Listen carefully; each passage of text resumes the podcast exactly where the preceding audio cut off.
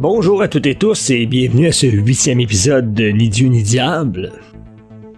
Dans mes premiers épisodes, j'ai fait un peu le topo global euh, des sujets auxquels je voulais m'attaquer. Puis attaquer, euh, c'est un euphémisme. La notion du bien et du mal qu'on nous a inculqué. Toutes les obligations qu'on nous inflige depuis toujours.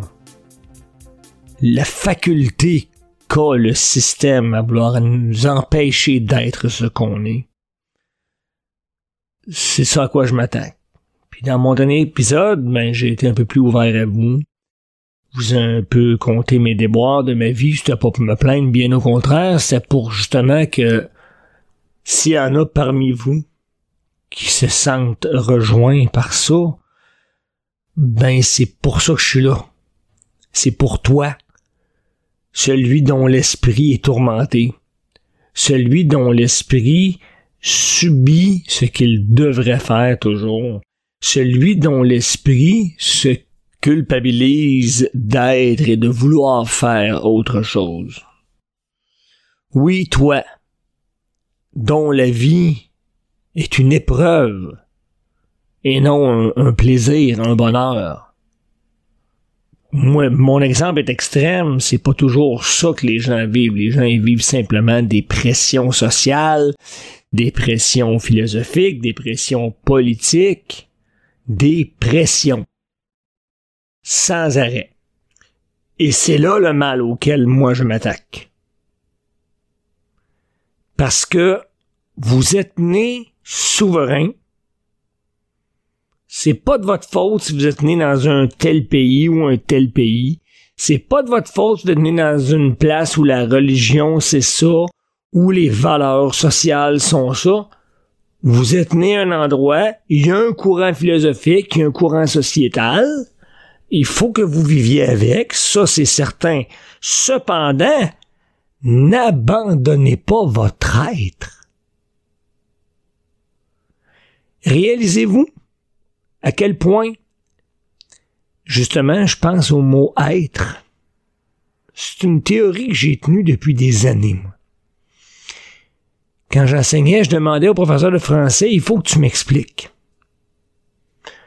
Pourquoi apprenez-vous aux enfants, dès leur plus jeune âge, le verbe avoir en premier et non le verbe être?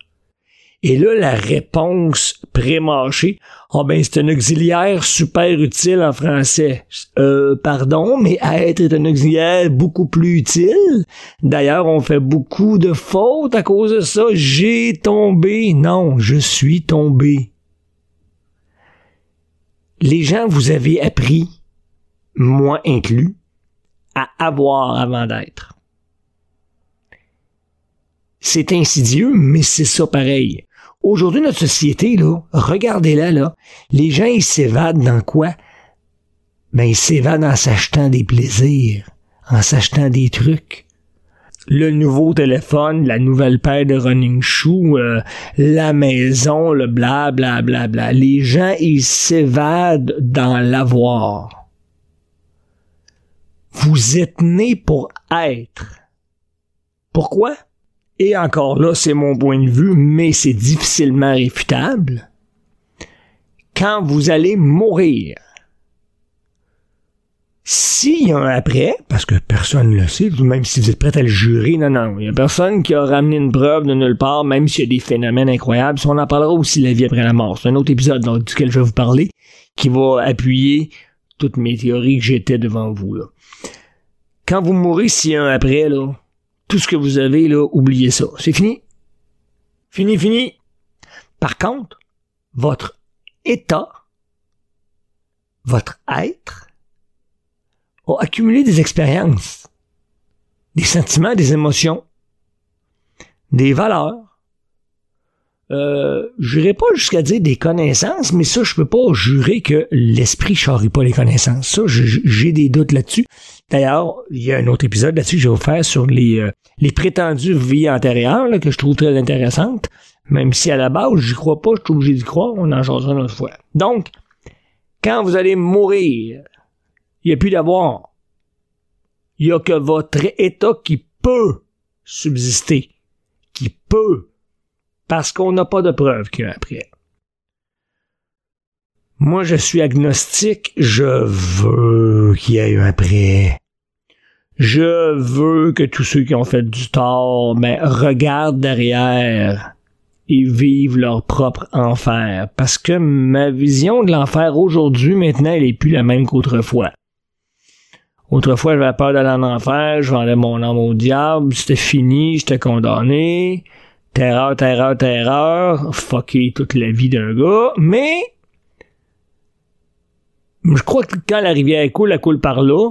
Puis même si tu veux aller à gauche, elle va à droite, ben elle va à droite. Ça finit là. Tu vas suivre la rivière. C'est ce que j'ai fait. Et aujourd'hui, je réalise.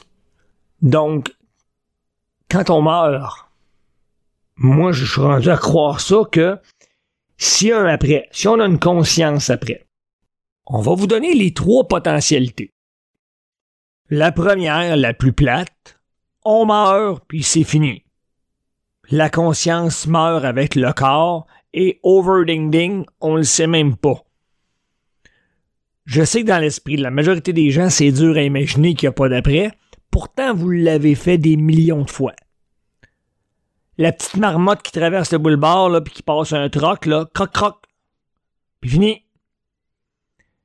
je suis certain que dans votre tête, elle n'existe plus, puis c'est fini, elle n'a pas d'après, là, se demande pas si elle flotte, hein. Ben, on est exactement à la même place que la marmotte. On n'est pas des êtres élus, là, choisis, là, que blabla. Non, non, arrêtez de croire au Père Noël, puis arrêtez de vous gonfler le nombril. On est à la même place que les marmottes, les vers de terre, que les plantes.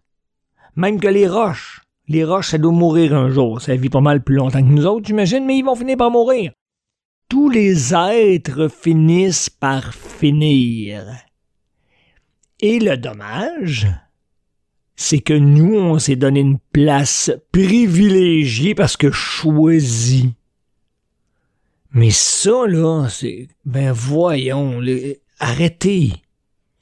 Faites les choses simples. Donc, ça se peut que ce soit ça la réalité. On meurt. Puis c'est fini. La deuxième, celle qui me fait, excusez, mais rire, la belle promesse de récompense. Ce qu'on vous a raconté, c'est qu'un paradis éternel, puis que tout est beau, il pleut jamais, c'est merveilleux, t'es en présence de Dieu, bla bla bla bla bla bla bla, c'est, c'est fantastique. Il y a la récompense, puis euh, ben, il y en a qui pensent qu'il y a la punition, mais non, non, non. Puis pas parce que Dieu, il est gentil, non, non. Dieu, il est tout.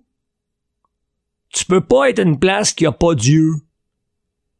Parce que c'est une place que Dieu, c'est pas lui, il est pas absolu. Ça vient de s'éteindre.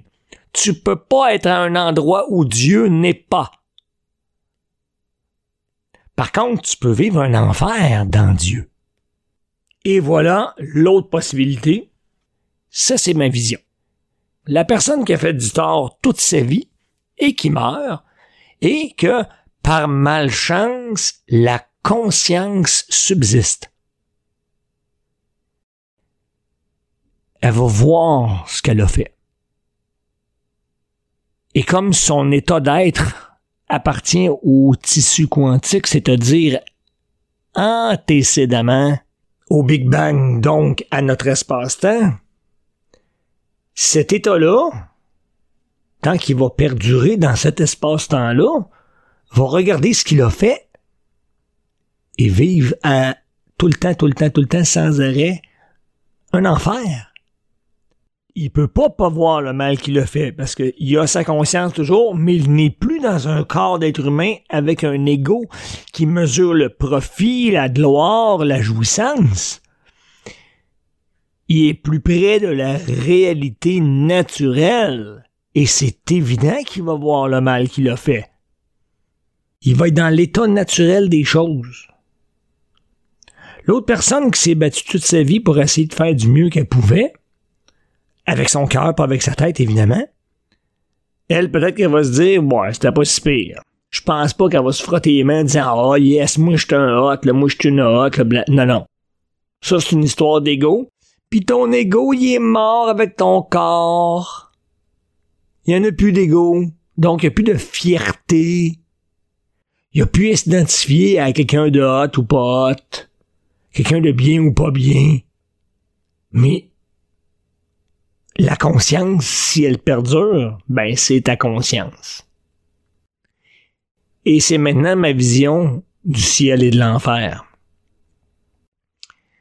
Euh, c'est sûr que bon, euh, j'ai rien de prouver, personne l'a de toute façon. Mais c'est très potentiel.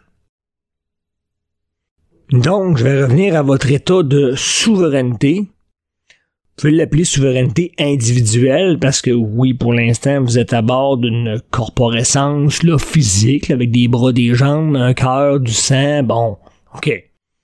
Vous vivez des émotions et faut pas se le cacher, là. Je compte pas d'histoire. Les émotions, là, c'est pas dans l'esprit. D'ailleurs, l'esprit, y a personne qui l'a mis dans une bouteille. On sait même pas si ça existe un esprit. Je sais que c'est pas le fun d'entendre ça. C'est la réalité. Personne n'a vu l'esprit. Personne n'a vu l'âme. Personne n'a vu ces trucs éthérés-là. Par contre, et ça c'est un fait scientifique avéré et vérifié, toutes les émotions qu'on vit, elles sont issues d'un système endocrinal, des hormones qui sont générées par des glandes. Et ce que vous vivez, est lié à votre corps, à votre euh, physiologie. Votre existence, elle n'est pas celle d'un esprit, d'une une patente éthérée, là, magique. Non, non, non, non, non. Regardez avec les yeux ouverts. Vous vivez des émotions parce que vous avez des glandes, des hormones, vous avez des récepteurs qui reçoivent les signaux de ces hormones-là qui vous font sentir en joie, en panique, en jouissance, peu importe quoi. Vous vivez des choses réellement, même si notre univers officiellement, comme je vous ai dit, j'en ai la preuve et je vais vous la faire éventuellement, notre univers, il est pas là. C'est un contexte cohérent dans lequel on existe, dans lequel on fonctionne. Mais, exemple, si je me fais couper une main, mais je l'ai perdu pour la vie, ça va rester de même. Puis la peine que j'ai, ben c'est la peine que j'ai. Les bonheurs que j'ai, c'est le bonheur. Tout ce que vous vivez, vous le vivez. Mais c'est un état. Cet état-là, moi, je crois qu'il perdure. Au-delà de la mort. Maintenant, j'ai aucune prétention quant à ce qui va y arriver lorsque l'univers va s'éteindre lors du Big Freeze, de l'éteinte, la disparition de notre univers. Et le retour à l'état initial, j'ai aucune idée de comment ça peut se passer parce que je suis coincé dans trois dimensions spatiales et au moins une dimension temporelle, ça aussi on en parlera. Je vis en fonction de ce que je connais je ne peux pas appréhender plus que qu'est-ce que je connais. Et c'est là-dessus qu'il faut vous concentrer. D'ailleurs, je vais vous raconter euh, une histoire que Socrate a contée à ses élèves il y a longtemps, il y a très longtemps. On l'appelle le mythe ou l'allégorie de la caverne. Ça, c'est particulier. Ça démontre un peu à ses élèves du temps combien on peut pas supposer notre existence dans un monde qu'on ne connaît pas et combien il est difficile d'accepter un monde qu'on ne connaît pas. Je vous fais ça en gros, là, pas dans le détail, là. Il y a une caverne où les gens qui y vivent sont tous à genoux, attachés, pieds, poings liés, peuvent pas bouger. Ils ont tous le regard tourné vers un des murs de la caverne. Et derrière eux, il y a un immense brasier, un feu qui brûle. Et il y a des gens qui passent entre eux et le brasier, projetant des ombres sur le mur de roche devant eux. Les gens à genoux, ils ne peuvent pas tourner la tête, donc tout ce qu'ils voient, c'est des ombres sur le mur qui se déplacent dans un contexte assez régulier. Donc, c'est toujours la même suite. Là. Ils passent le premier qui a le dos courbé, ta, ben, ils savent pas que c'est un dos, ils ont aucune idée. Ils se voient même pas les autres mêmes. Là. Ça, c'est le monde dans lequel ils vivent. Donc, pour la métaphore, accepter cette notion-là. Ces gens-là sont attachés la tête par en avant. Ils ont aucune idée de ce qu'ils sont. Ils voient des ombres et ça, c'est leur vie. Puis c'est normal, parce qu'ils n'ont connu que ça le monde dans lequel vous vivez présentement, dans lequel je vis, on n'a connu que ça. C'est notre référence à la réalité. C'est comme ça. Ça, c'est pas dire si c'est vrai ou il est pas vrai, ou s'il y a des mensonges ou des vérités. Non, non. Le monde dans lequel vous vivez, c'est le seul que vous connaissez, c'est le seul que vous appréhendez. Maintenant, on va le compter comme ça, il arrive quelqu'un qui rentre dans la caverne. Puis là, il regarde le monde, puis, puis il comprend pas. Puis là, il doit se dire, euh, voyons, c'est quoi ce monde-là? Qu'est-ce que c'est ça? Qu'est-ce qu'ils font là? Ils peuvent pas rester comme ça. Voyons, il y a bien plus que ça dans la vie. Puis là, il décide qu'il va les aider. Qu'il réussit à parler avec quelqu'un, puis là, il veut le sortir de là, tu sais. Puis il détache, puis là, ça il fait mal au gars, il a les muscles atrophiés, il faut pas que tu le bouges, mais c'est épouvantable, juste le fait de se déplier, il souffre. C'est sûr. Mais il va le sortir pareil. Il sort le gars de la caverne. Déjà, marcher, c'est une épreuve. Il a juste envie de retourner se mettre à genoux. Ça fait trop mal. Il sort. Le gars, il voit le soleil. Il veut mourir. C'est comme s'il avait mis des tisons dans les yeux. Il capote. c'est normal.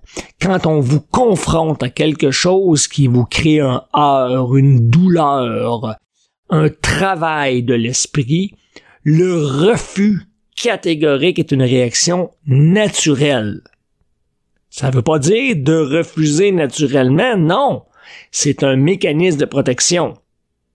Mais après ça, cette personne-là qu'on a sortie puis qu'on a forcé justement à pas revenir, puis qu'elle s'était limitée à la, lumière, puis qu'elle a vu d'autres choses. En restant là, elle apprend la réalité. Puis là, elle comprend le principe de l'ombre, que le soleil projette une lumière qui fait que l'objet qui entre le soleil et le sol va faire une ombre, donc c'est pas la réalité. Là, ça devient intéressant pour cette personne-là. Qu'est-ce qui va arriver avec elle? Ben, elle va faire comme moi. Elle va descendre dans la caverne pour essayer de convaincre le monde de monter avec elle. Puis qu'est-ce qui va lui arriver à cette personne-là? Ils vont la traiter de fou, de complotiste, de faire de l'égarement. Hein? je prends des propos chrétiens, là, parce que moi, je suis un gars qui fait de l'égarement. Là. Je suis accusé formellement. J'en ai rien à cirer. Cette personne va passer pour un cinglé. Est-ce qu'il est cinglé? Euh, non. Il vit un état maintenant qui est plus le même qu'avant. Parce qu'il appréhende une réalité qui est pas celle qu'il a connue. C'était la réalité pour lui en bas, c'était réel, il y avait des vraies ombres sur le mur, tout était vrai. Il n'y avait rien de faux. Mais c'est tout ce qu'il connaissait. Dans un monde dans lequel on vous a rentré dans la tête qu'il y a le bien, qu'il y a le mal, qu'il y a un ciel, qu'il y a un enfer, vous n'avez que ça. Vous avez beau être athée, on vous a martaché ça dans la tête. Vous êtes imbibé d'une culture judéo-chrétienne, vous n'avez pas le choix. Mais c'est pas juste nous. Si vous allez du côté de l'Asie, ben c'est différent d'ici. Il y a des religions polythéistes, il y a d'autres monothéistes, il y en a qui sont aussi athées. Mais dans tous les cas, ces religions-là exploitent la culpabilité et racontent leur réalité qui est une distorsion, qui n'est pas la vraie affaire dans laquelle on est. Il y en a qui pensent que les bouddhistes font exception. Chez les bouddhistes, là, il y a la culpabilité, il y a toujours ça. Dans toutes les religions, vous allez trouver une exploitation de culpabilité, sauf dans une. Il y en a une seule. Une qui te force à admettre ton état d'être, à l'assumer et à vivre avec tes choix. Et cette religion-là, ils se sont assurés qu'elle disparaisse. Les chrétiens l'ont anéanti aux alentours de l'an 1000, un petit peu après, là, dans ce temps-là. Ils ont envahi la Norvège et ils ont scrappé la foi des Norvégiens. Les Norvégiens croyaient à des, dieux qui étaient issus de différentes souches, euh, et polythéistes et euh, athéistes, là, mais bon, bref. Maintenant, il y a Thor, il y a Odin, tout ça. Mais il n'y avait pas de, d'obliger d'aller à la messe le dimanche, puis qu'il fallait gagner ton ciel. Oui, il y avait le Valhalla. Un guerrier, il voulait gagner le Valhalla en mourant courageusement. C'était pas l'objectif de tout le peuple. Fallait que tu assumes ce que t'étais. Fallait que tu vives avec tes choix. Bon, ben, t'étais quelqu'un qui aimait violer les femmes, ben, à un moment euh, ça se peut que demain matin, tu te réveilles pas. Ah, euh, choisis de faire un autre dent ou mais de continuer ta vie de con. Mais t'es de même, t'es comme ça, t'es pas capable de t'empêcher. À un moment il faut que tu trouves une façon. Faut que t'assumes ce que t'es. Oh non, non, non, on va faire un système avec des punitions éternelles, des récompenses éternelles. Ben plus le fun, on va traiter les gens comme des enfants. Exactement comme le gouvernement nous traite depuis trois ans et demi. Je m'excuse, mais c'est ça qui arrive pareil. Il nous traite comme des attardés mentaux. On peut-tu assumer nos choix? Peux-tu vivre avec? On peut-tu avoir la liberté souveraine de choisir pour nous? Le collectif, c'est un concept qui vaut quoi? Tant que ça nuit pas à personne, c'est pas que c'est correct, mais du moment qu'il y a une nuisance à quelqu'un, c'est fini. Il n'y plus de valeur de collectif. Donc, que ce soit l'allégorie de la caverne ou les religions qui nous imposent des visions de la réalité, le système y est fait pour que tu vois des choses, que tu y crois, puis ça finit là. Si ça se donne que c'est pas vrai, ben t'es dans un système que t'assumes parfaitement, et quand on va vouloir t'en sortir, tu vas me traiter de cinglé, tu vas me traiter de tous les noms, parce que c'est inconfortable de se faire déranger. C'était pas supposé être ça l'épisode d'aujourd'hui? J'étais parti pour d'autres choses. Mais je me suis allé, laissé aller sur cette tangente-là. C'est particulièrement intéressant. Puis, euh, ah, juste un petit aparté comme ça. Toutes les religions sont toutes empreintes là, de mysticisme et d'affaires qui sont fausses. Là. Et la seule pour laquelle les, les dieux, ça devrait être des vrais dieux, c'est cette ancienne religion-là des Norvégiens. On y fait référence clairement dans l'Edda, EDDA de Snorri Sturluson. C'est un Islandais qui a écrit un peu sur l'histoire. Et dans l'Edda poétique de Régis Boyer, qui essaye de colliger un paquet de trucs dans l'histoire, parce qu'à cette époque-là, il n'y a pas beaucoup d'écriture en Norvège. Bref, quand vous lisez ça, vous allez vous rendre compte que les dieux, c'est pas des dieux puis ils ont même pas la prétention d'être des dieux, mais comme nous, à Midgard, sur la Terre, on appelle les gens d'Asgard des dieux. À un moment donné, OK, ils ont, comme laissé aller. Odin, c'est un peu comme un genre de Adam, mais c'est pas clair, bon. Puis Odin, il va mourir. On l'appelle le dieu de la mort, le dieu de la guerre, le dieu de la poésie. OK, parfait. Est-ce que ça existe la guerre? Oui. Est-ce que ça existe la poésie? Oui. Est-ce que ça existe la mort? Oui. Odin, c'est pas quelqu'un, c'est un concept. C'est un concept qui est réel. Il n'y a pas personne qui peut dire qu'il n'existe pas. Est-ce que la foudre existe?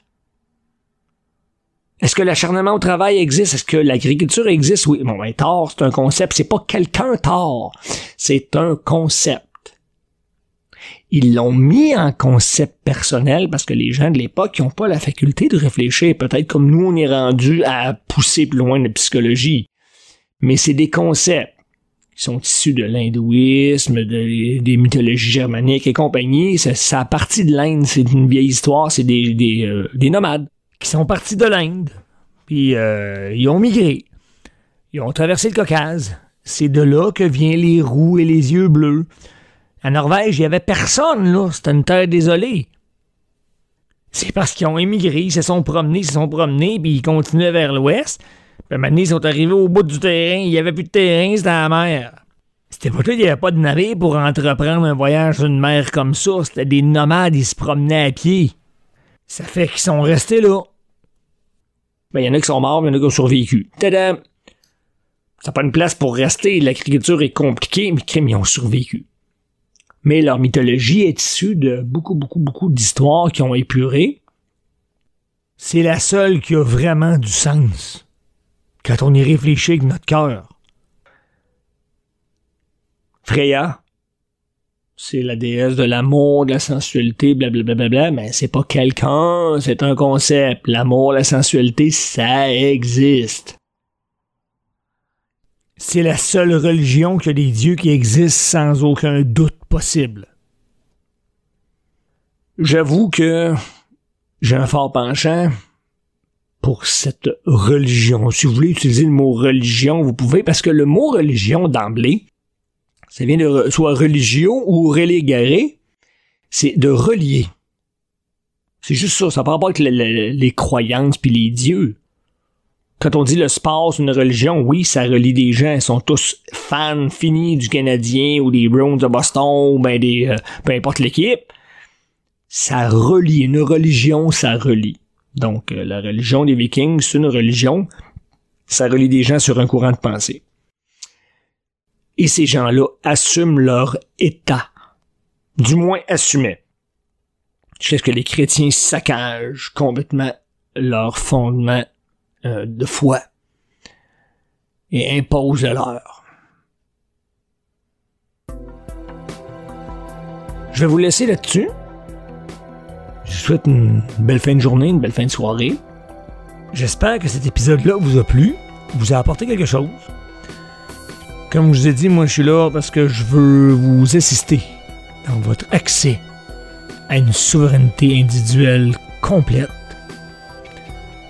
soyez capable d'être vous-même, nonobstant tout ce qu'on a pu vous bourrer dans la tête depuis toujours. Et comme à chaque fois, je le répète, si vous avez des questions, des commentaires, je les prends tous bons et mauvais. Si vous avez besoin d'assistance, communiquez avec moi. Ni Dieu ni diable proton.me N-I-D-I-E-U-N-I-D-I-A-B-L-E P-R-O-T-O-N.me Ça me fait plaisir de vous répondre au mieux de ma capacité. J'ai pas la prétention d'être un psychologue, ni un coach de vie, ni rien de ça. J'étais un gars qui a vécu des choses, qui a vécu des tourments, qui a vécu des grandes joies, qui a vécu. Si je peux partager mon vécu avec vous, puis ça peut vous assister juste d'un iota, moi, ça va être mon bonheur. C'est ça le but pourquoi je fais ce que je fais. Au plaisir de vous avoir avec moi la prochaine fois.